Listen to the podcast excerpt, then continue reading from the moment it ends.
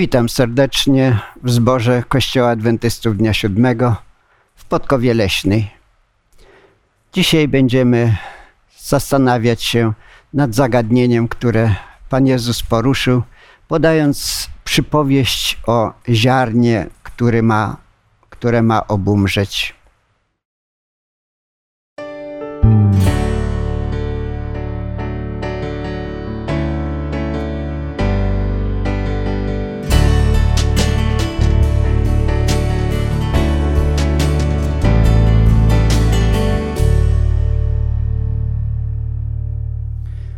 Podczas dzisiejszego studium z nami jest Remigiusz, Estera, Samuel, ja mam na imię Julian. Nasze studium rozpoczniemy modlitwą, żeby Bóg pobłogosławił to rozważanie Słowa Bożego i dał nam właściwe zrozumienie. Poproszę Esterkę do modlitwy. Dobry Panie Boże, dziękujemy Tobie z całego serca za to, że dałeś nam Słowo Boże, za to, że możemy go studiować, za to, że możemy się z niego uczyć i możemy według niego postępować tak, aby się Tobie podobać. Bardzo proszę, Panie, abyśmy nie byli tylko teoretykami, ale praktykami, żeby to, co mówimy, żebyśmy stosowali w naszym życiu. I proszę, Panie, obdarz nas pokorą, Twoją mądrością, bo jest nam to potrzebne, abyśmy pokorne, godne życie prowadzili, podobające się Tobie. I, a teraz, Panie, prowadź nas podczas tego studium i błogosław w imieniu Pana Jezusa. Amen. Amen. Pan Jezus lubił podawać przypowieści, porównania. Bardzo wiele przez to można było przekazać. Tym razem będziemy rozważali takie y, porównanie do ziarna, które wsiewane jest do ziemi, i Pan Jezus powiedział, że to ziarno musi umrzeć. Może przeczytamy ten werset Pisma Świętego. Proszę Cię, Samuelu.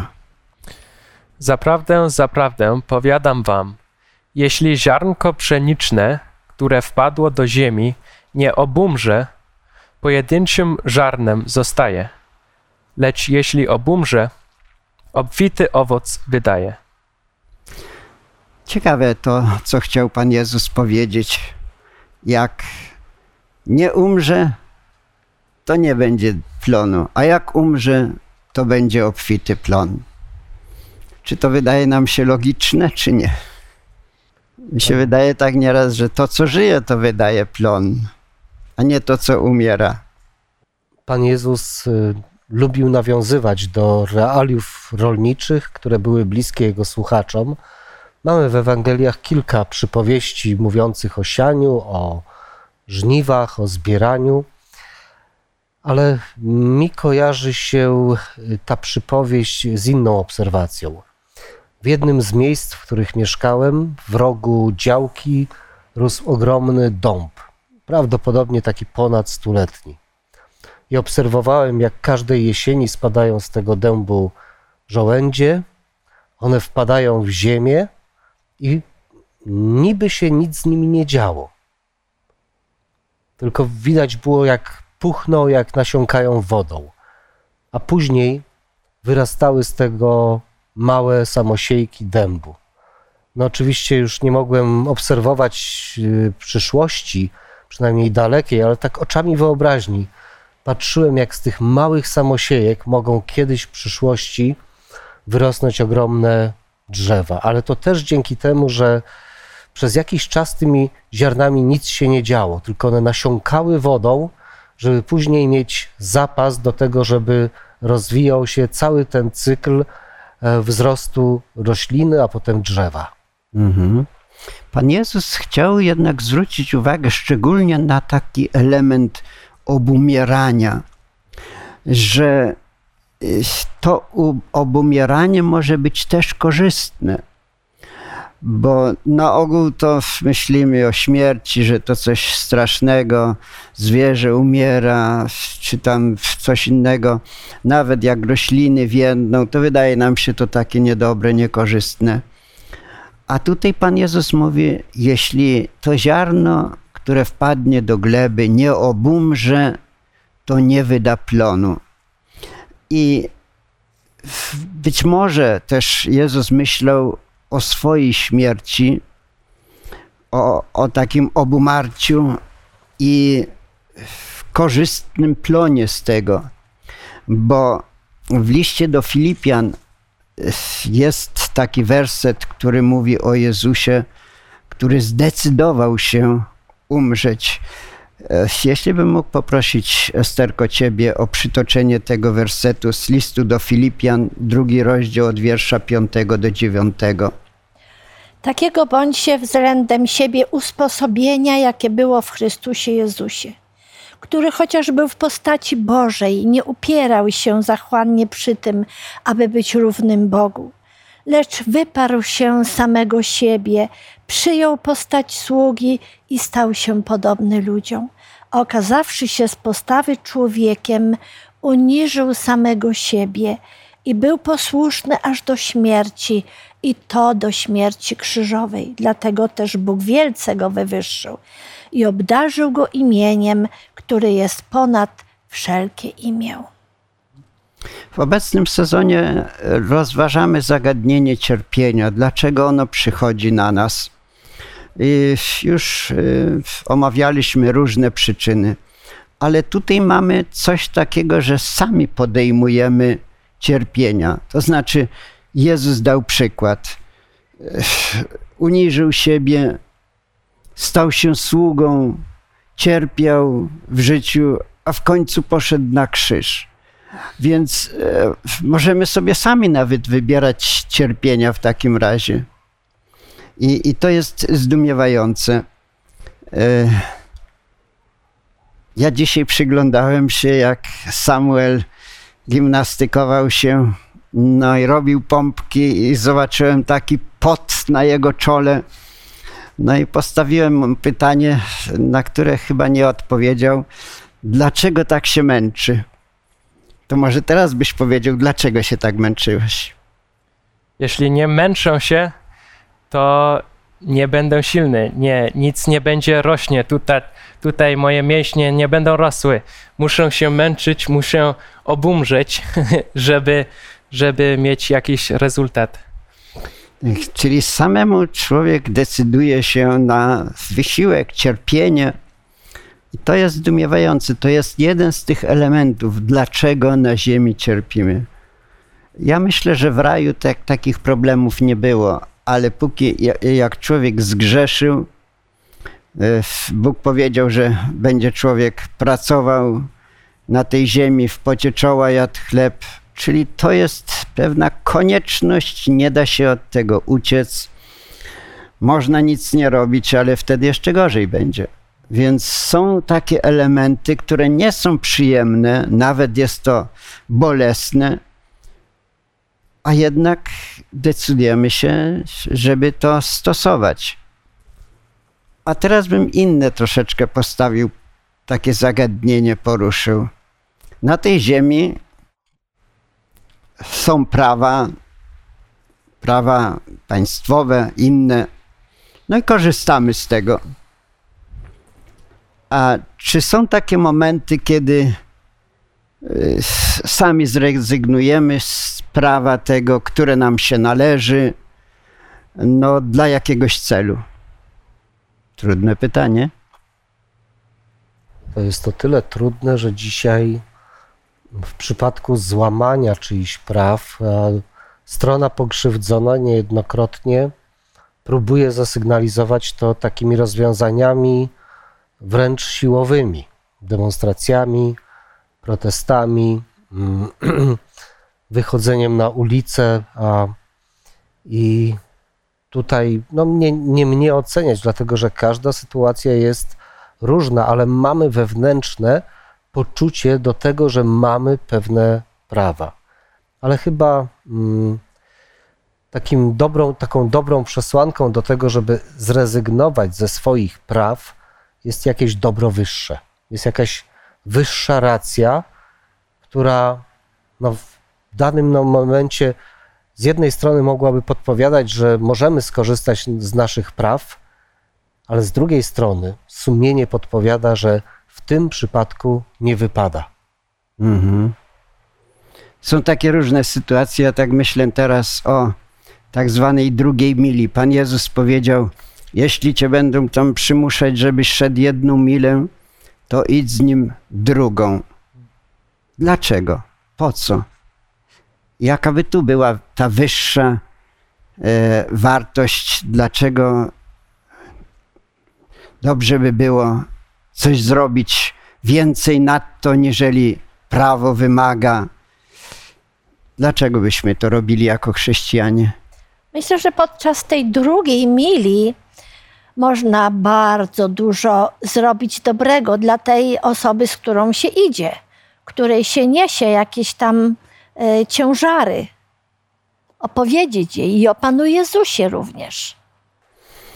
Czyli sami nieraz sobie narzucamy jakieś trudności, cierpienia nawet.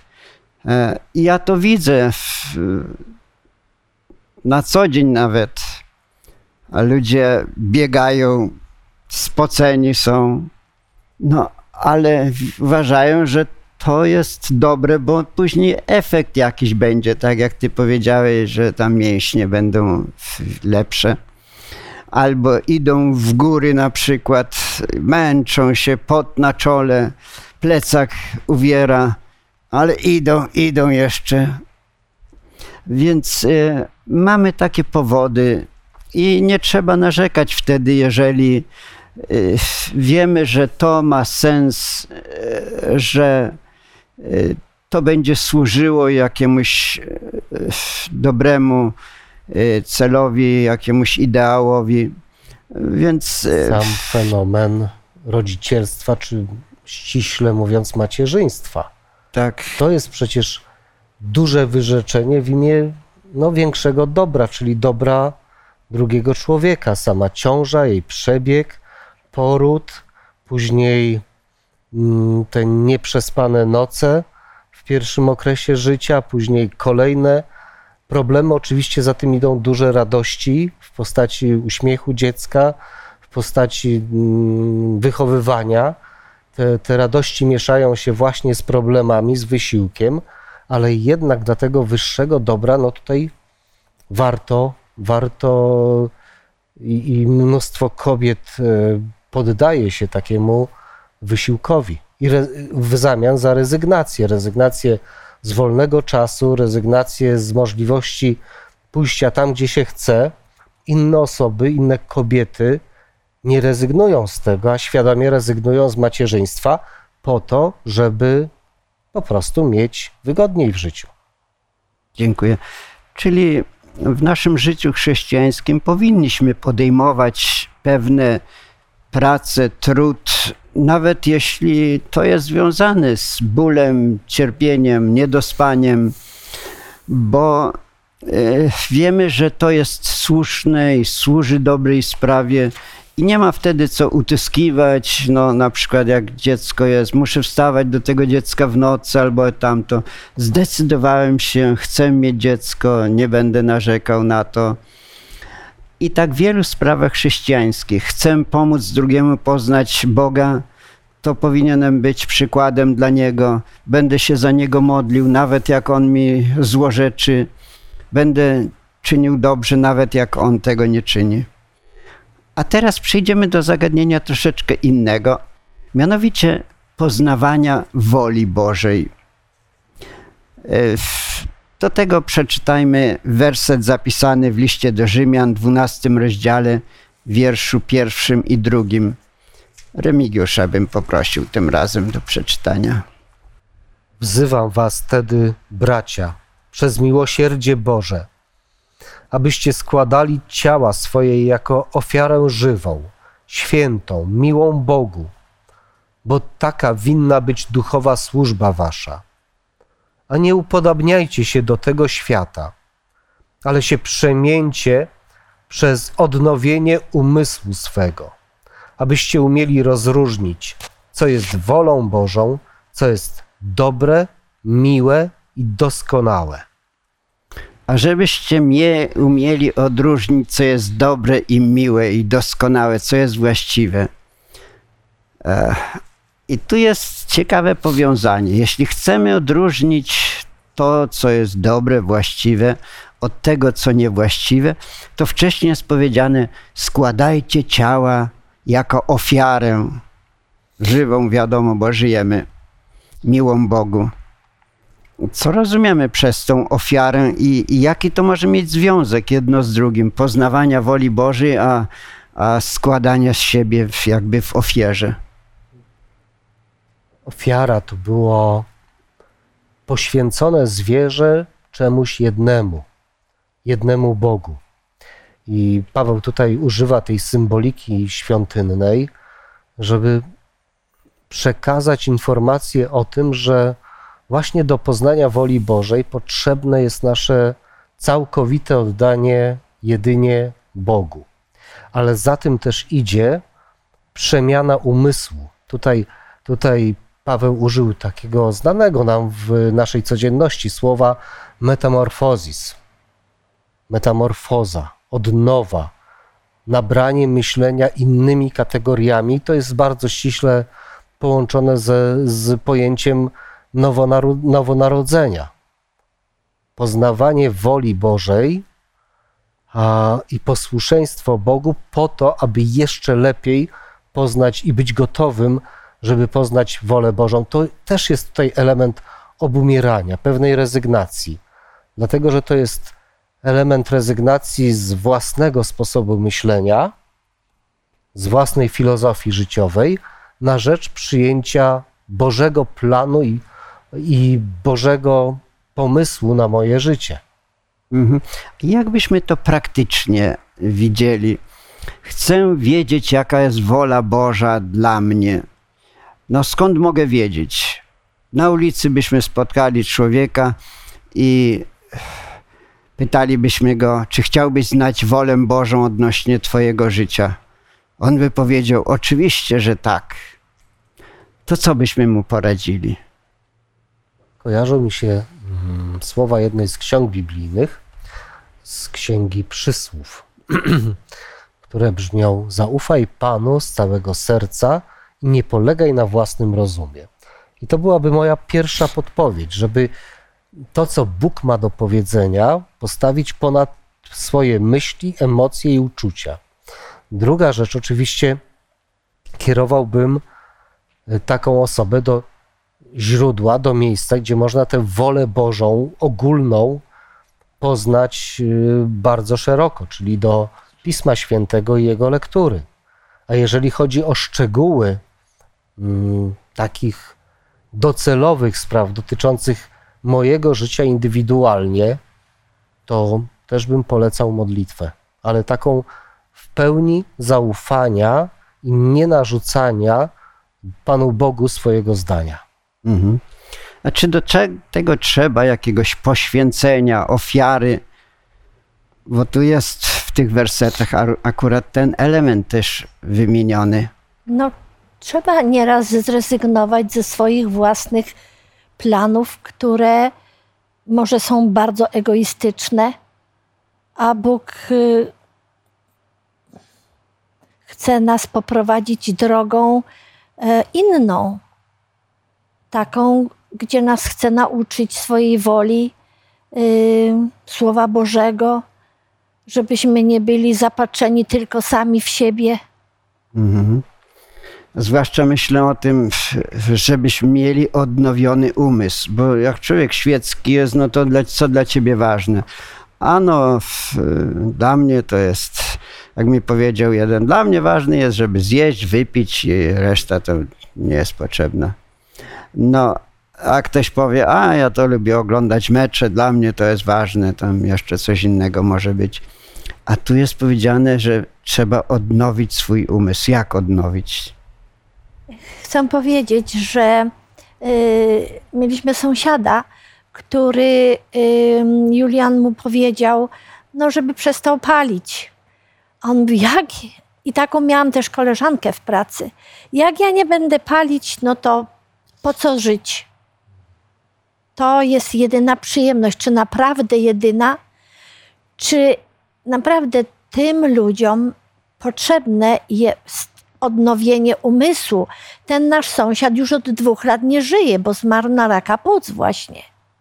To jest także gotowość na takie Boże niespodzianki. Ja niedawno uczestniczyłem w spotkaniu, w e, czasie którego um, pewna kobieta stanęła, żeby nauczać i zaczęła od e, takiego stwierdzenia, że rok temu e, ja w tym miejscu zostałam ochrzczona, a teraz to jej nauczam Biblii. Gdy później ja występowałem, to pozwoliłem sobie wobec wszystkich też zadać jej pytanie, czy się spodziewała tego, że będzie dzisiaj nauczać Biblii, a czy dwa lata temu spodziewała się te, tego, że po, za rok będzie ochrzczona. No, w obu przypadkach odpowiedziała negatywnie, że, że to są niespodzianki dla niej, ale właśnie otwartość na działanie Boga i wyhamowanie swoich obaw, swoich ambicji pozwala na to, że Bóg sprawia w życiu takie niespodzianki, zarówno przyjemne, jak też niestety zdarzają się mniej przyjemne, i, i my się teraz właśnie w czasie tego sezonu uczymy, jak przyjmować te mniej przyjemne niespodzianki y, dawane nam przez Pana Boga. Te rzeczy, które nam Bóg daje, są dla nas dobre i błogosławieństwem. One uczą nas życia, uczą nas szerszego spo, spojrzenia na, na wszystkie sprawy, na świat, na naszych sąsiadów, na naszych bliskich, na naszą rodzinę, na wszystko. No i trzeba pewnego poświęcenia, bo jeśli mam odnowić swój umysł, to przede wszystkim powinienem sięgać do Pisma Świętego, modlitwę, na to trzeba trochę czasu.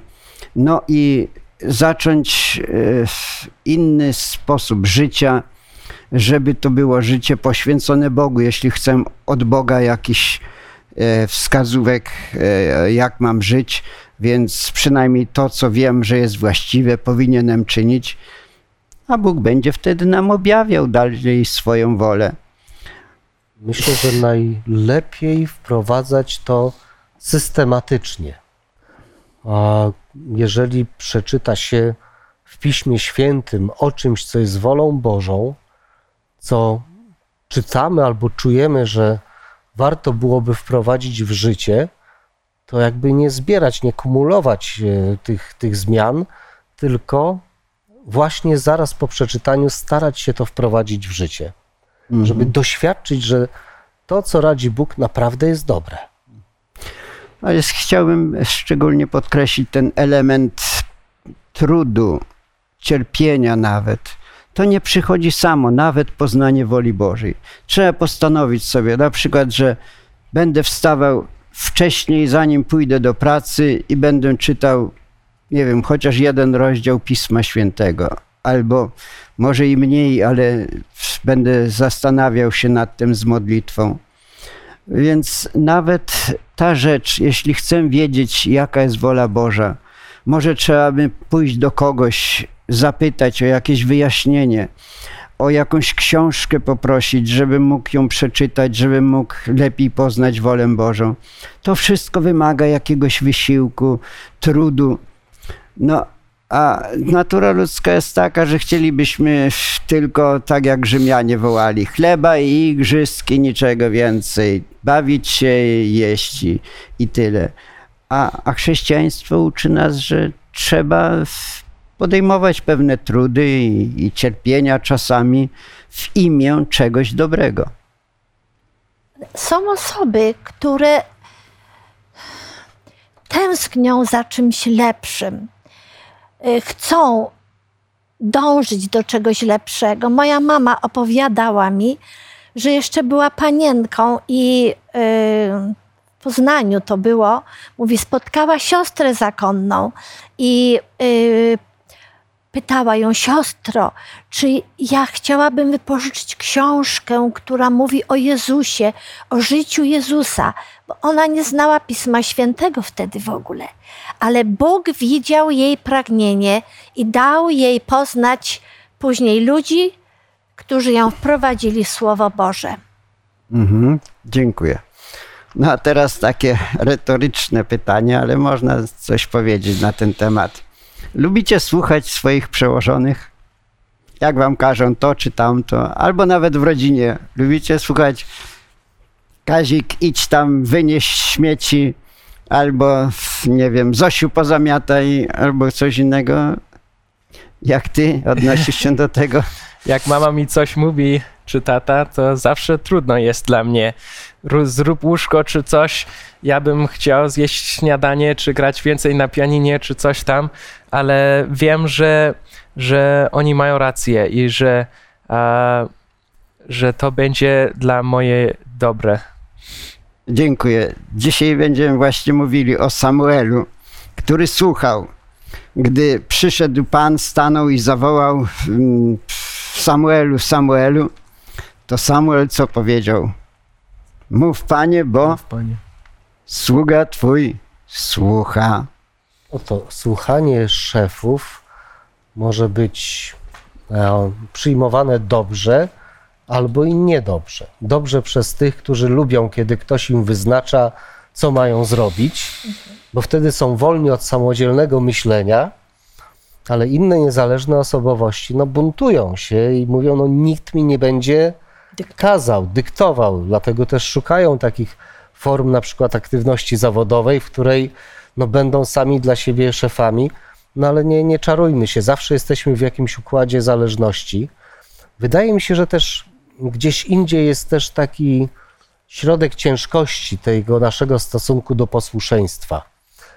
Chyba leży też po stronie naszych uczuć wobec przełożonego. Prawda? Jeżeli lubimy naszego przełożonego, to nawet jeżeli ma jakieś wady, czy daje ciężkie, trudne zadania, to przyjmujemy to inaczej niż polecenia kogoś, kogo nie darzymy sympatią. Zapewne. Esterka? Ym, I oczywiście jest to też ważne, sposób w jaki nam przekazuje nasz szef swoje polecenia.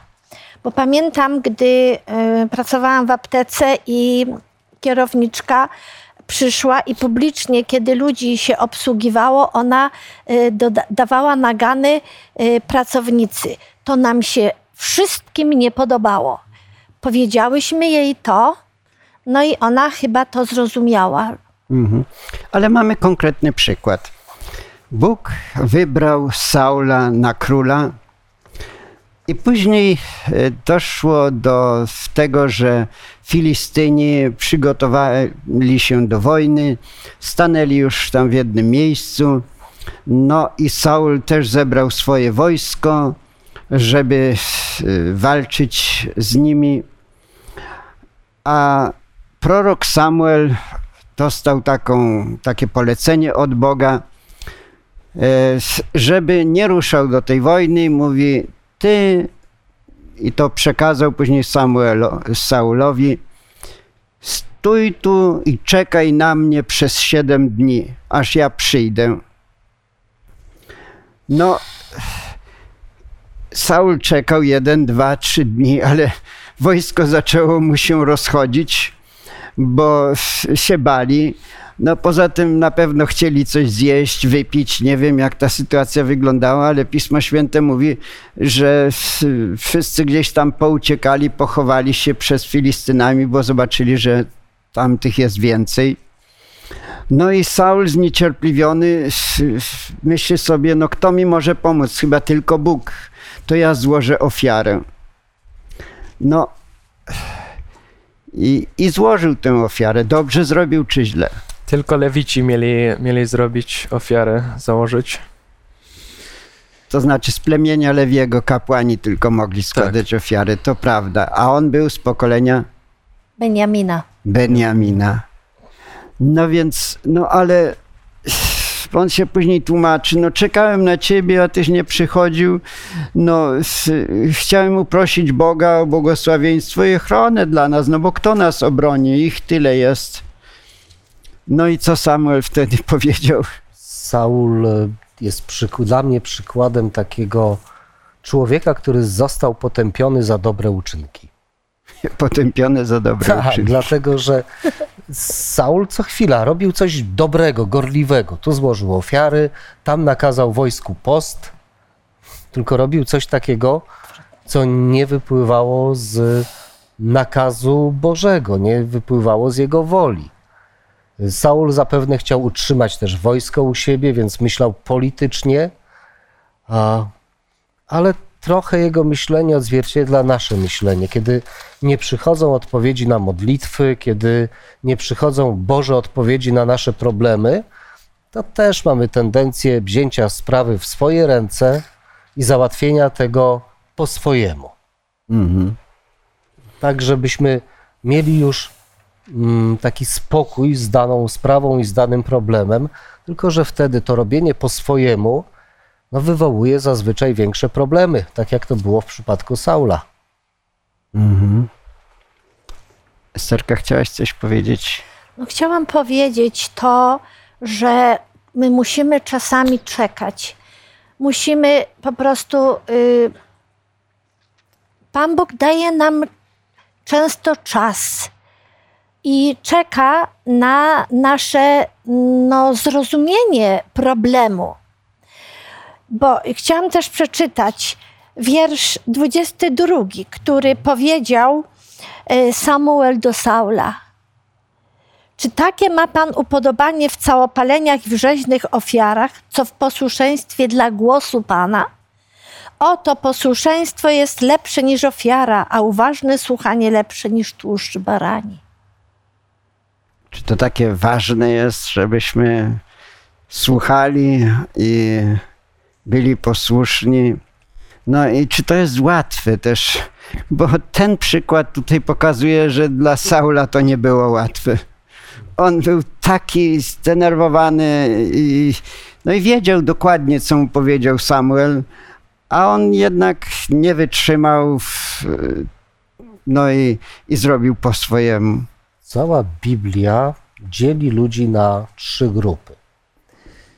Jedna grupa to są ludzie posłuszni Bogu, druga grupa to są ludzie całkowicie nieposłuszni Bogu, ale trzecia to jest grupa tych, którzy chcą być posłuszni Bogu, ale na swoich zasadach, w taki zmodyfikowany sposób. Saul tutaj reprezentuje tę ostatnią grupę ludzi. Tę grupę ludzi reprezentują chociażby ludzie, o których Pan Jezus mówił w kazaniu na górze, gdzie mm, przywoływał scenę sądu ostatecznego.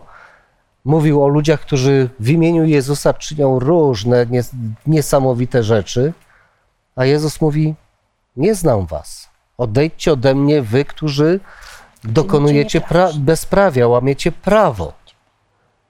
Jednak jeśli posłuszeństwo tak jak Maurice Wenden powtarzał, że no nie można być trochę w ciąży. Prawda? Więc też albo to posłuszeństwo w pełni, albo w ogóle. Nie można być, tak jak nie można być na 90% w ciąży, tak nie można być 90% posłusznym Bogu. Tak, ale to też nie jest widać łatwe. Saul wiedział, co robić, a jednak przestępował z nogi na nogę, wyglądał, no przyjdzie ten Samuel, czy nie przyjdzie. No nie było to łatwe dla niego. Wojsko mu się rozchodziło, on się denerwował. No a jednak Bóg oczekuje od nas, że będziemy posłuszni Bogu. Proszę, Samuel. Ja rozmawiałem e, przedtem i e, my rozmawialiśmy, że, że oba nas, jeśli byśmy na e, miejscu Saula, to, to tak samo może byśmy zrobili, bo to było bardzo trudne miejsce. Nie wiem, co bym zrobił, jeśli byłbym królem i siedem dni czekałem. No tak. Ale ja wiem, że są inne przypadki. No ten rzeczywiście, jak pomyślimy, no to chyba byśmy wszyscy podobnie zrobili. Ale są takie rzeczy, Bóg coś nam mówi i wiem, że tak powinno być. Na przykład powinniśmy odpuszczać ile razy? 77 Jezu razy powiedział. Tak. Abyśmy powiedzieli zawsze.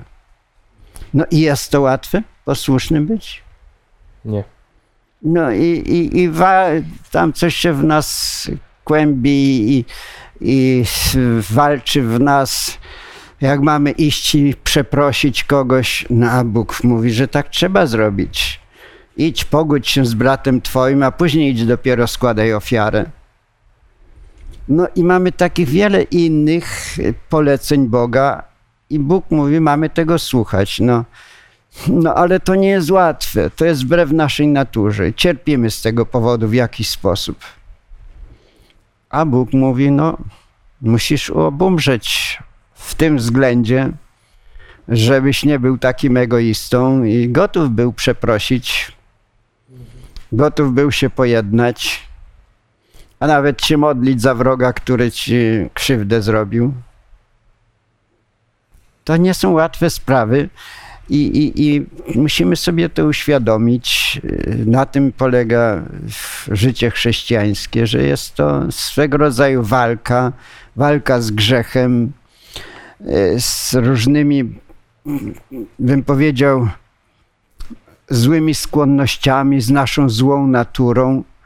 I nie ma wyjścia. No, musimy to robić. Ale dobra nowina, że mamy e, moc Jezusa z nami. Mamy, e, nie jesteśmy e, sami w tej walce. Mhm. Dziękuję. A teraz, jak sobie ludzie radzą w różnych trudnych sytuacjach? A jak powinniśmy sobie radzić? Jak dopada nas stres jakiś? Ja wiem, jak to na co dzień ludzie robią. E, Wiem, że niektórzy idą i zaraz zaglądają do lodówki, bo się zdenerwował, albo musi papierosa zapalić, bo mówi, że się zdenerwował. E, No, ale czy to jest wyjście? A niektórzy jeszcze inaczej tam reagują. Niektórzy nawet mówią, jak jesteś zły, to idź pobij ścianę na przykład, albo coś takiego. E, Czy tego rodzaju rzeczy aprobuje Pismo Święte i Bóg mówi, że to jest dobre wyjście? Znaczy, wobec stresów, a zachowujemy się jak zwierzęta, wobec stresorów. Zwierzę, kiedy czuje się zagrożone, to albo podejmuje walkę, albo ucieka. A w przypadku nas, zarówno walka ma swoje dobre strony w dobrych okolicznościach, ale i złe strony, kiedy się próbuje walczyć z ludźmi albo zrobić coś na siłę wbrew jakimkolwiek logicznym i nie tylko logicznym przesłankom. To samo jest z ucieczką. Ucieczki są dobre wtedy, kiedy naprawdę trzeba uciec, a czy mentalnie, czy fizycznie, ale i złe. To są właśnie te ucieczki w uzależnienia, ignorowanie, wyparcie problemu, ale mamy też jako ludzie trzecie wyjście zmiana nastawienia. I tym elementem zmiany nastawienia jest oparcie się na Bogu właśnie w takich trudnych chwilach, które to oparcie daje pokój, daje też mądrość do rozwiązania mm, tej trudnej rzeczy, a przede wszystkim daje poczucie wsparcia ze strony Boga. Właśnie to jest bardzo istotne, że jeżeli jesteśmy w takiej stresowej sytuacji, w trudnej sytuacji, żebyśmy sobie zdawali sprawę, klękali, modlili się, prosili Boże, nie chcę nic zrobić bez Twojej pomocy bez Twojego zezwolenia. Mhm. Mamy taki piękny werset w księdze Zachariasza, kiedy Izraelici mieli odbudowywać świątynię i, i mury Jerozolimy. No i oni widzieli, że mają tylu wrogów, a ich jest tak mało, oni nie dadzą rady temu. I wtedy Bóg przemówił w taki piękny sposób. Może poproszę Cię, Esterko, o przeczytanie 4-6 Zachariasza. Wtedy on odpowiedział, mówiąc do mnie: Takie jest słowo Pana do Zorobabela. Nie dzięki mocy ani dzięki sile, lecz dzięki mojemu duchowi to się stanie, mówi Pan zastępów. Czyli Bóg daje siłę, On potrafi doprowadzić do dobrego końca, a my mamy udać się do Niego. Nie jest na pewno to łatwe, ale zamiast, tak jak tu powiedziałaś, e, iść zajadać to, czy na zakupy, czy różnie ludzie rozwiązują, na, takie namiastki robią, e, żeby rozwiązać problem, to udać się do Boga. Może to niektórym wydawać się trudne do Boga, przecież mam swój rozum i tak dalej, ale tutaj wiele rozumem nie zrobilibyśmy ani mocą, tak jak wtedy Izraelici nie mogli nic zrobić. I dlatego e, Pismo Święte nam mówi, że warto zrezygnować z pewnych swoich własnych sposobów myślenia, działania, a poddać się Bogu, jak gdyby obumrzeć dla siebie. A wtedy Bóg wszystko rozwiąże, bo On jest wszechmogący i potrafi wszystko dobrze załatwić. Proszę My jeszcze. sobie nie zdajemy sprawy, jak wszechmocny, jak cudowny i jak wspaniały jest Bóg. On rozwiązuje każde nasze y, problemy. Na przykład teraz na Ukrainie jest wojna. Tam również są dzieci Boże wierzące. I słyszeliśmy, że ośrodek, piękny ośrodek w Buczy, tam nic nie zostało zniszczone. Bomba upadła między jednym a drugim budynkiem, a tego budynku nie uszkodziła. Pan Bóg chroni swoje dzieci, jeśli będzie uważał, że tak jest najlepiej.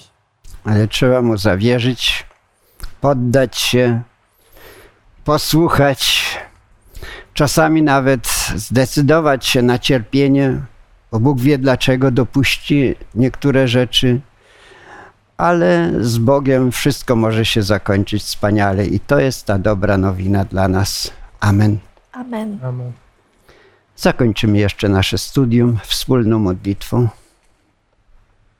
Drogi Boże nasz, dziękuję Ci za tę ogromną lekcję, którą udzielił nam Pan Jezus swoim ogołoceniem samego siebie, wyparciem się samego siebie. A drogi Boże, chcę prosić, abyśmy umieli być jak te ziarna, o których mówił Jezus. Abyśmy umieli umrzeć dla własnego ja, własnych aspiracji, ambicji, umrzeć dla przekonania o naszej mądrości i kompetencji, żeby się na nowo narodzić jako osoby pełne zaufania do Ciebie, jako źródła mądrości, siły, rozwiązania problemów. Dziękuję Ci za to studium i daj Boże, abyśmy chcieli i umieli poprzez nasze odnowione umysły wprowadzać Twoją wolę w nasze życie. Umieć rozróżniać to, co dobre, miłe i doskonałe i odstawiać od nas to, co złe, niedoskonałe i niemiłe Tobie. Proszę Cię o to w imieniu Pana Jezusa. Amen. Amen. Amen. Amen. Dziękuję bardzo za wspólne studium, wspólnie spędzony czas. Zapraszam za tydzień. Będzie poruszany temat Chrystusa, który też był w tyglu. W tyglu cierpienia. Zobaczymy, co przyniesie nam to rozważanie. Zapraszam serdecznie.